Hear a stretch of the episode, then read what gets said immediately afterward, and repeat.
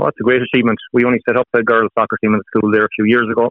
I had a few parents and a few students that came to me over the last few years, and we've had great success with the lads over the last few years. And then there was a, more of a demand for the girls to get into it. A lot that had been playing with various clubs in the locality, so we decided to enter a girls' team. And over the last few years, we've had a little bit of success. We've got to two semi-finals last year. We were beaten in under 15 Connacht semi-final were beaten on sudden death penalties. So we said we wanted to build on that and get a step further this year. We got to the Connacht final, and then thankfully today um, we went and won it, beating our close neighbours there in Boyle with 3-1 there in McSherry Park.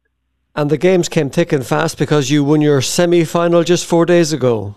Yeah, it was on Thursday. Yeah, we beat Foxford by the same scoreline, 3-1 there on Thursday. Yeah. So there was no rest at all, and even some of them had club matches over the weekend.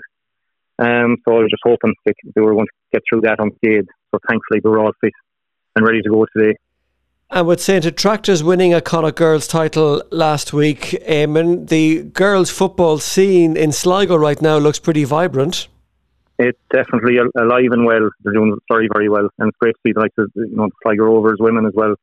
Um, that entered the senior um, national league last year and doing very, very well. So definitely the, the youth of Sligo in terms of, of girls seems very, very strong for the future.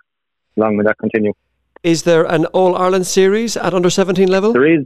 There is indeed. We're into, as you say, there's no rest. There's still no rest because we're into an All Ireland semi final next Tuesday.